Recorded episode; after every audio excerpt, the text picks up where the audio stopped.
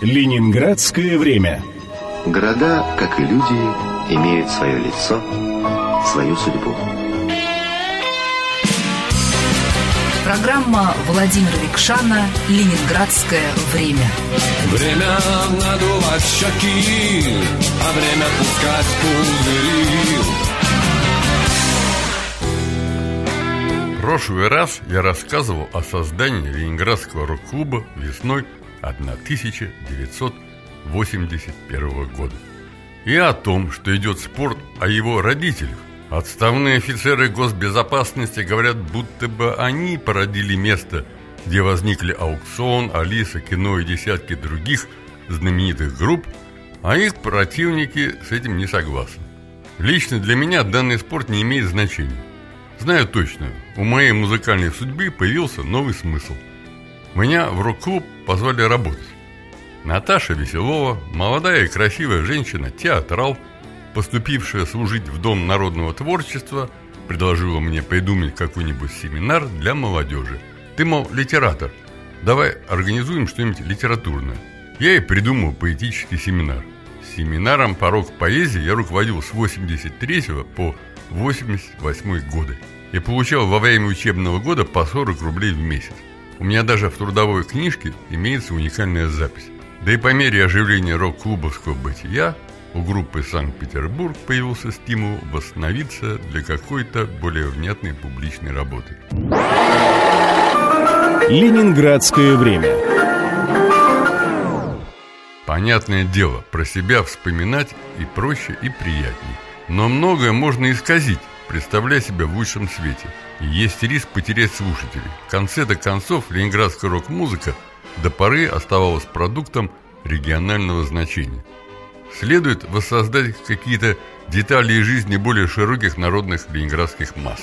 Про социалистический дефицит я вспоминал, да и про него много написано. Модную одежду доставали. Имелся такой специфический термин.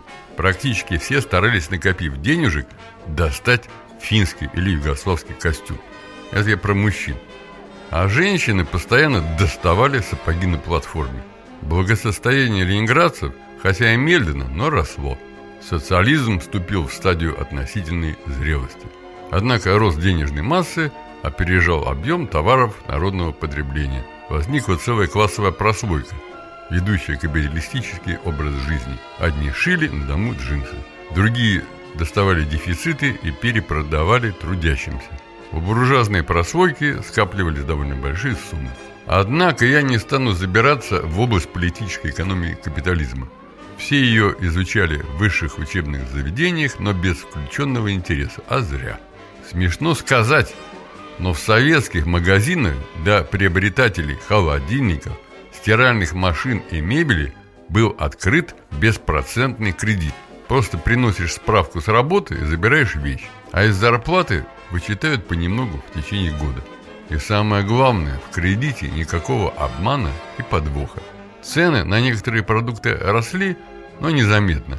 Проезд в автобусе метро стоил все те же 5 копеек. Все где-то работали, инженеров было пруд пруди. Многие на рабочем месте били пресловутые баклуши. Многие жаловались на отсутствие перспективы и карьерного роста. Десятки тысяч ленинградцев обзавелись дачными участками и ковырялись в огородах. Приходится часто слышать насмешки по поводу тех участков. Жалкие, мол, 6 соток. А что ты скажешь? Первое. Были участки и по 12 соток.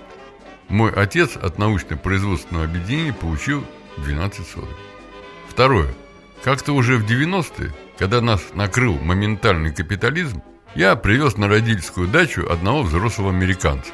Он все осмотрел, а после спросил, «Скажи, Владимир, how your family have got the dacha?»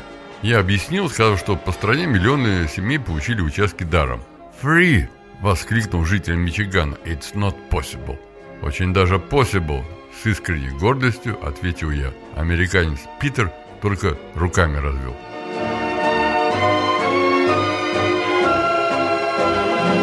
Как раз накануне финала Брежневского правления Родители решили построить нормальный дом. Вместо халупы без фундамента было принято решение возвести нечто более серьезное. Отец по знакомству купил сборный дом, который производили, кажется, в Невской Дубровке по финскому проекту.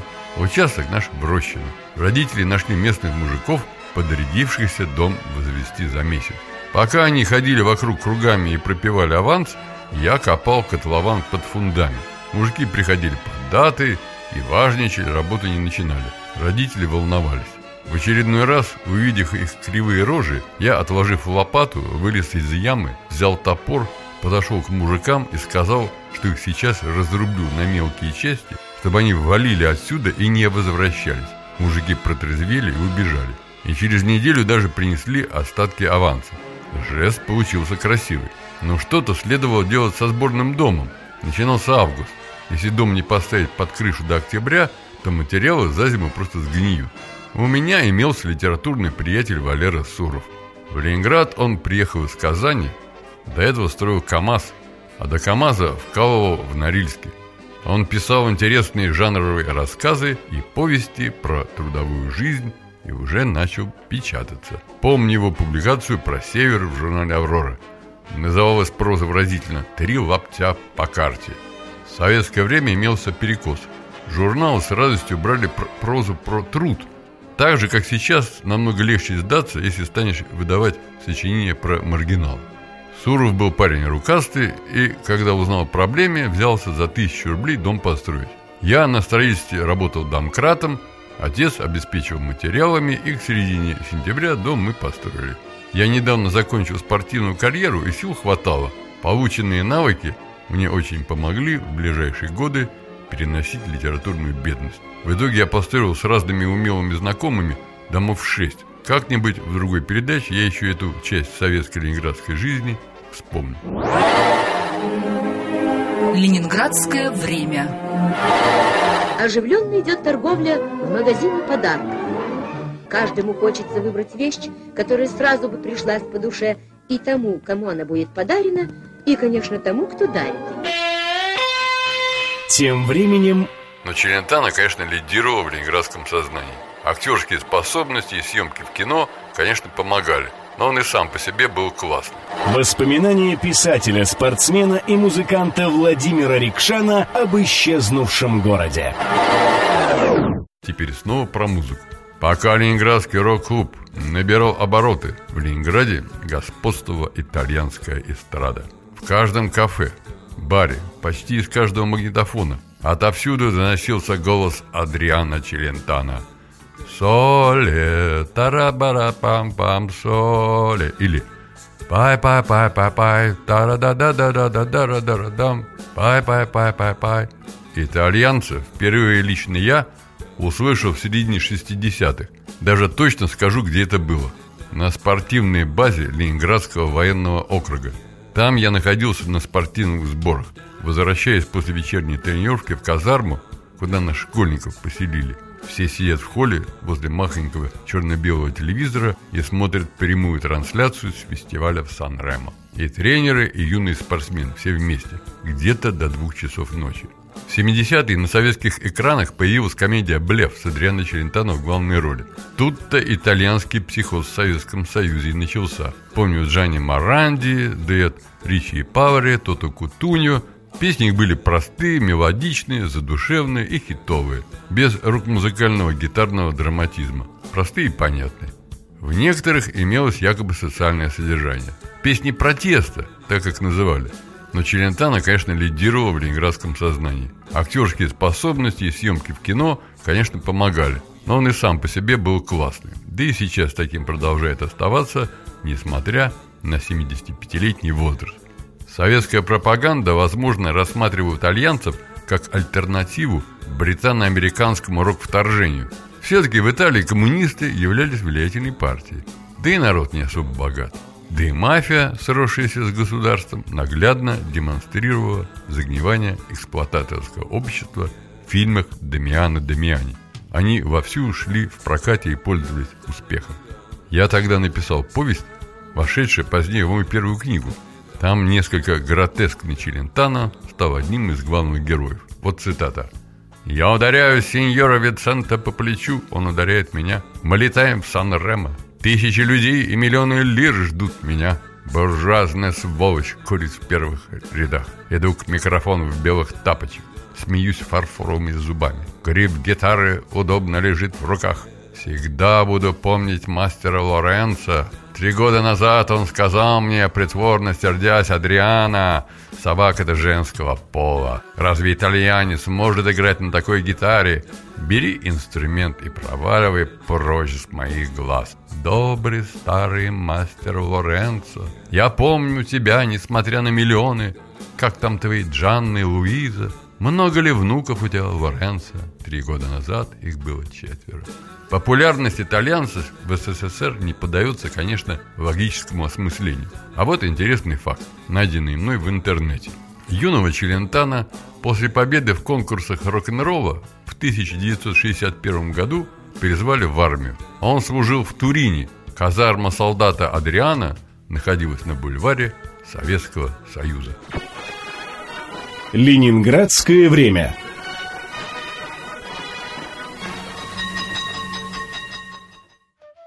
Также одно время в каждом ленинградском доме население усаживалось возле телевизоров во время трансляции фестиваля из польского города Сопота. Если фольк-роковый образ Марыли Радович вполне устраивал советскую цензуру, то появление в 1971 году на сцене Сопота британской вполне себе слабенькой группы Кристи убило этот фестиваль на повал. Всего-то британцы вышли на сцену сильно волосатые, в майках, а у фронтмена на шее, если не ошибаюсь, висел большой христианский крест. Ведущая, как сейчас помню, потеряла самоконтроль, стала вскрикивать «Безобразие! Они же артисты! Как они одеты! Как ведут себя!»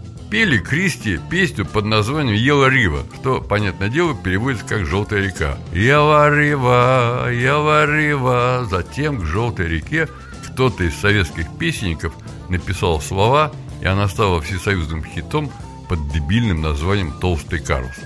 Подцензурный сопот постепенно популярность потерял.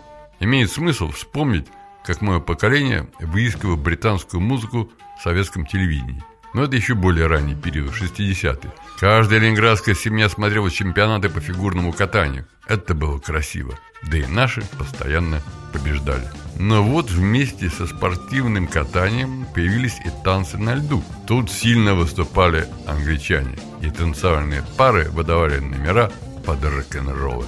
Особенно в показательных выступлениях после основной спортивной программы. Я уже вспоминал про эпогей Брежневского правления Московскую Олимпиаду, но имеет смысл ее еще раз вспомнить. В ПУ предвыборной кампании тогдашний президент США Картер призвал Национальный комитет своей страны бойкотировать Олимпиаду 80 из-за ввода наших войск в Афганистан. США поддержали сателлиты, стали требовать переноса игр в другую страну. Международный олимпийский комитет, стараясь сохранить независимость, исключил возможность переноса. Американцам удалось отвадить от участия в московских играх многие команды стран свободного, как тогда говорили, мира. Но Франция выступила против бойкота и направила свою команду в Москву. Президент Национального олимпийского комитета Франции Ковард заявил, что бойкот московских игр приведет к ответному бойкоту игр 1984 года в Лос-Анджелесе. Так, кстати, и произошло. Правительство Тэтчер не смогло принудить Национальный олимпийский комитет Великобритании отказаться от участия в Олимпиаде в Москве. Международному олимпийскому комитету и его президенту Майклу Моррису Киллунину удалось отстоять удалось устоять перед политическим шантажом. Игры состоялись в запланированные сроки и в строгом соответствии с Олимпийской хартией. Для значительного количества атлетов бойков Московской Олимпиады стал настоящей трагедией. Век спортсмена короток. И участие в Олимпиаде – заветная мечта каждого. Но на этом проблемы спортсменов не кончились. Всего к бойкоту Московской Олимпиады присоединилось около 30 стран. Чтобы результаты в Москве оказались выше – на играх фактически отсутствовал антидопинговый контроль. Советские спортсмены завоевали 80 золотых наград. Успешное проведение Олимпиады в Москве должно было поднять престиж Советского Союза во всем мире, поэтому все мероприятия финансировали и контролировалось государством. Денег и усилий не жалели, престиж дороже денег. Эта политика была успешно доведена до конца. Меры безопасности на играх в Москве были беспрецедентны. Во время Олимпиады въезд в Москву был крайне ограничен. Были выдавлены за пределы города все сомнительные уголовные элементы. На играх 1980 года было установлено 36 мировых рекордов. 3 августа 80-го праздником в Лужниках завершились Олимпийские игры.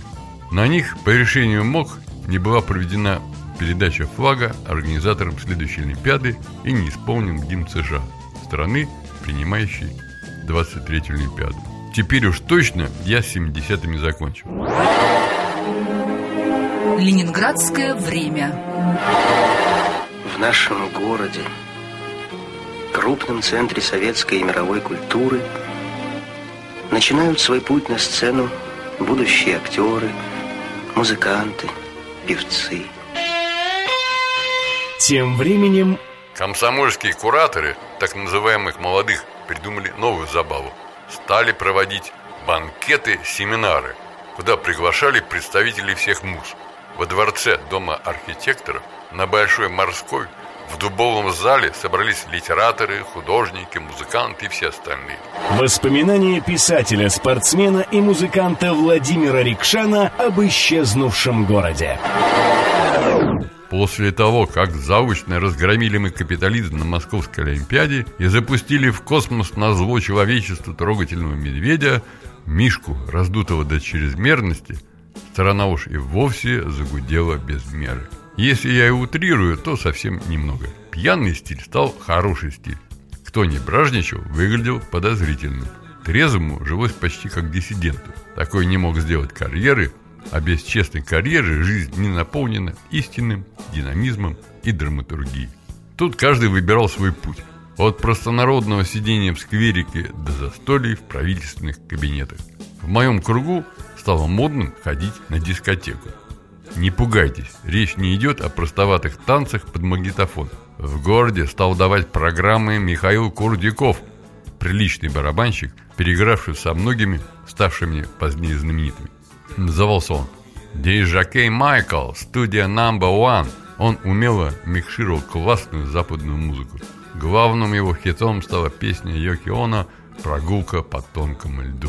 Вдова Джона пользовалась уважением, да и песня у Йоки получилась. В темноте вспыхивал белый свет, и мы улетали. Курдяков договаривался с небольшими залами в торговых центрах новостроек. Дело у него получалось прибыльно. Как-то после ночного бдения в студии Number One меня позвали на другую окраину города. Где-то в районе Ленинского проспекта группа «Аквариум» отмечала свое десятилетие. Боб со товарищи уже вовсю записывался у Андрея Тропиловой, и скоро аквариум зазвучит на всю державу. Я с больной головой притащился к небольшому зданию. Все мои приятели как-то прошли, а я остался не впущенным. И тут Борис выходит на улицу с сигаретой. Вход на концерт стоил 3 рубля, а у меня в кармане оставался всего 1 рубль. Я поприветствовал БГ и попросил провести за рубль. И Боб меня провел. Тем временем я, вкалывая оператором газовой котельной, продолжал внедряться в среду литературных сверстников. Всевозможная творческая жизнь кипела. Комсомольские кураторы, так называемых молодых, придумали новую забаву. Стали проводить банкеты, семинары, куда приглашали представителей всех муз. Во дворце Дома архитекторов на Большой Морской в дубовом зале собрались литераторы, художники, музыканты и все остальные. За роскошным гигантским столом сперва произнесли речи общего содержания. Затем началась еда и выпивка. Со многими я там подружился. В конце заседания с поеданием и выпиванием ко мне с улыбкой подошел один из комсомольцев и протянул конверт. Только дома я посмотрел содержимое. Это в своем роде диафильм. Я посмотрел на свет и увидел сюжеты из закулисной жизни группы Санкт-Петербург. Вот мы в футболках с двуглавыми орлами. Вот выпиваем, вот еще люди из нашего окружения. Съемка велась на концерте, сыгранном группой как раз в Доме архитекторов несколько лет назад. Что ж, в тайне сохранить мое сомнительное прошлое не удалось. Да и бог с ним. Со спокойной совестью я занялся со спокойной совестью я занялся семинаром в Ленинградском рок-клубе. На общерок-клубовском собрании торжественно объявили о начале работы семинара, и в ближайший понедельник в скромной комнате меня поджидало человек 30. Предстоящее волновало. Я прихватил гитару и побрякал семинаристам перед разговором, как бы давая понять, что я свой. Свой не свой, но работа началась. Сперва я пытался вести разговор в торжественно-академическом стиле и несколько распугал молодежь амфибрахиями и контр-роже. Работать приходилось в потемках методом тыка. Тыкаясь так, я набрел на поэтику Аристотеля и стал плясать от поэтики, как от печки. Получилось ненавязчиво и весело. Рокеры приносили сочиненные тексты, распевали под гитару, а мне приходилось каждый раз устраивать представление, дабы, ругая услышанное, не тревожить революционных рок-н-ролльных чувств и не заслужить обвинений в конформизме. За достижение почитаю разоблачение плагиата в творчестве одного семинариста. По отправленный до народного ума текст Николая Гумилева он выдавал за свой. Ленинградское время. Руководство Дома народного творчества посчитало, что условия договора я выполнил, и со следующей осени семинар продолжился. В следующий раз я продолжу прыгать по ленинградскому времени туда и сюда.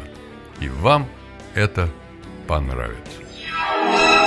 Программа Владимира Рекшана «Ленинградское время».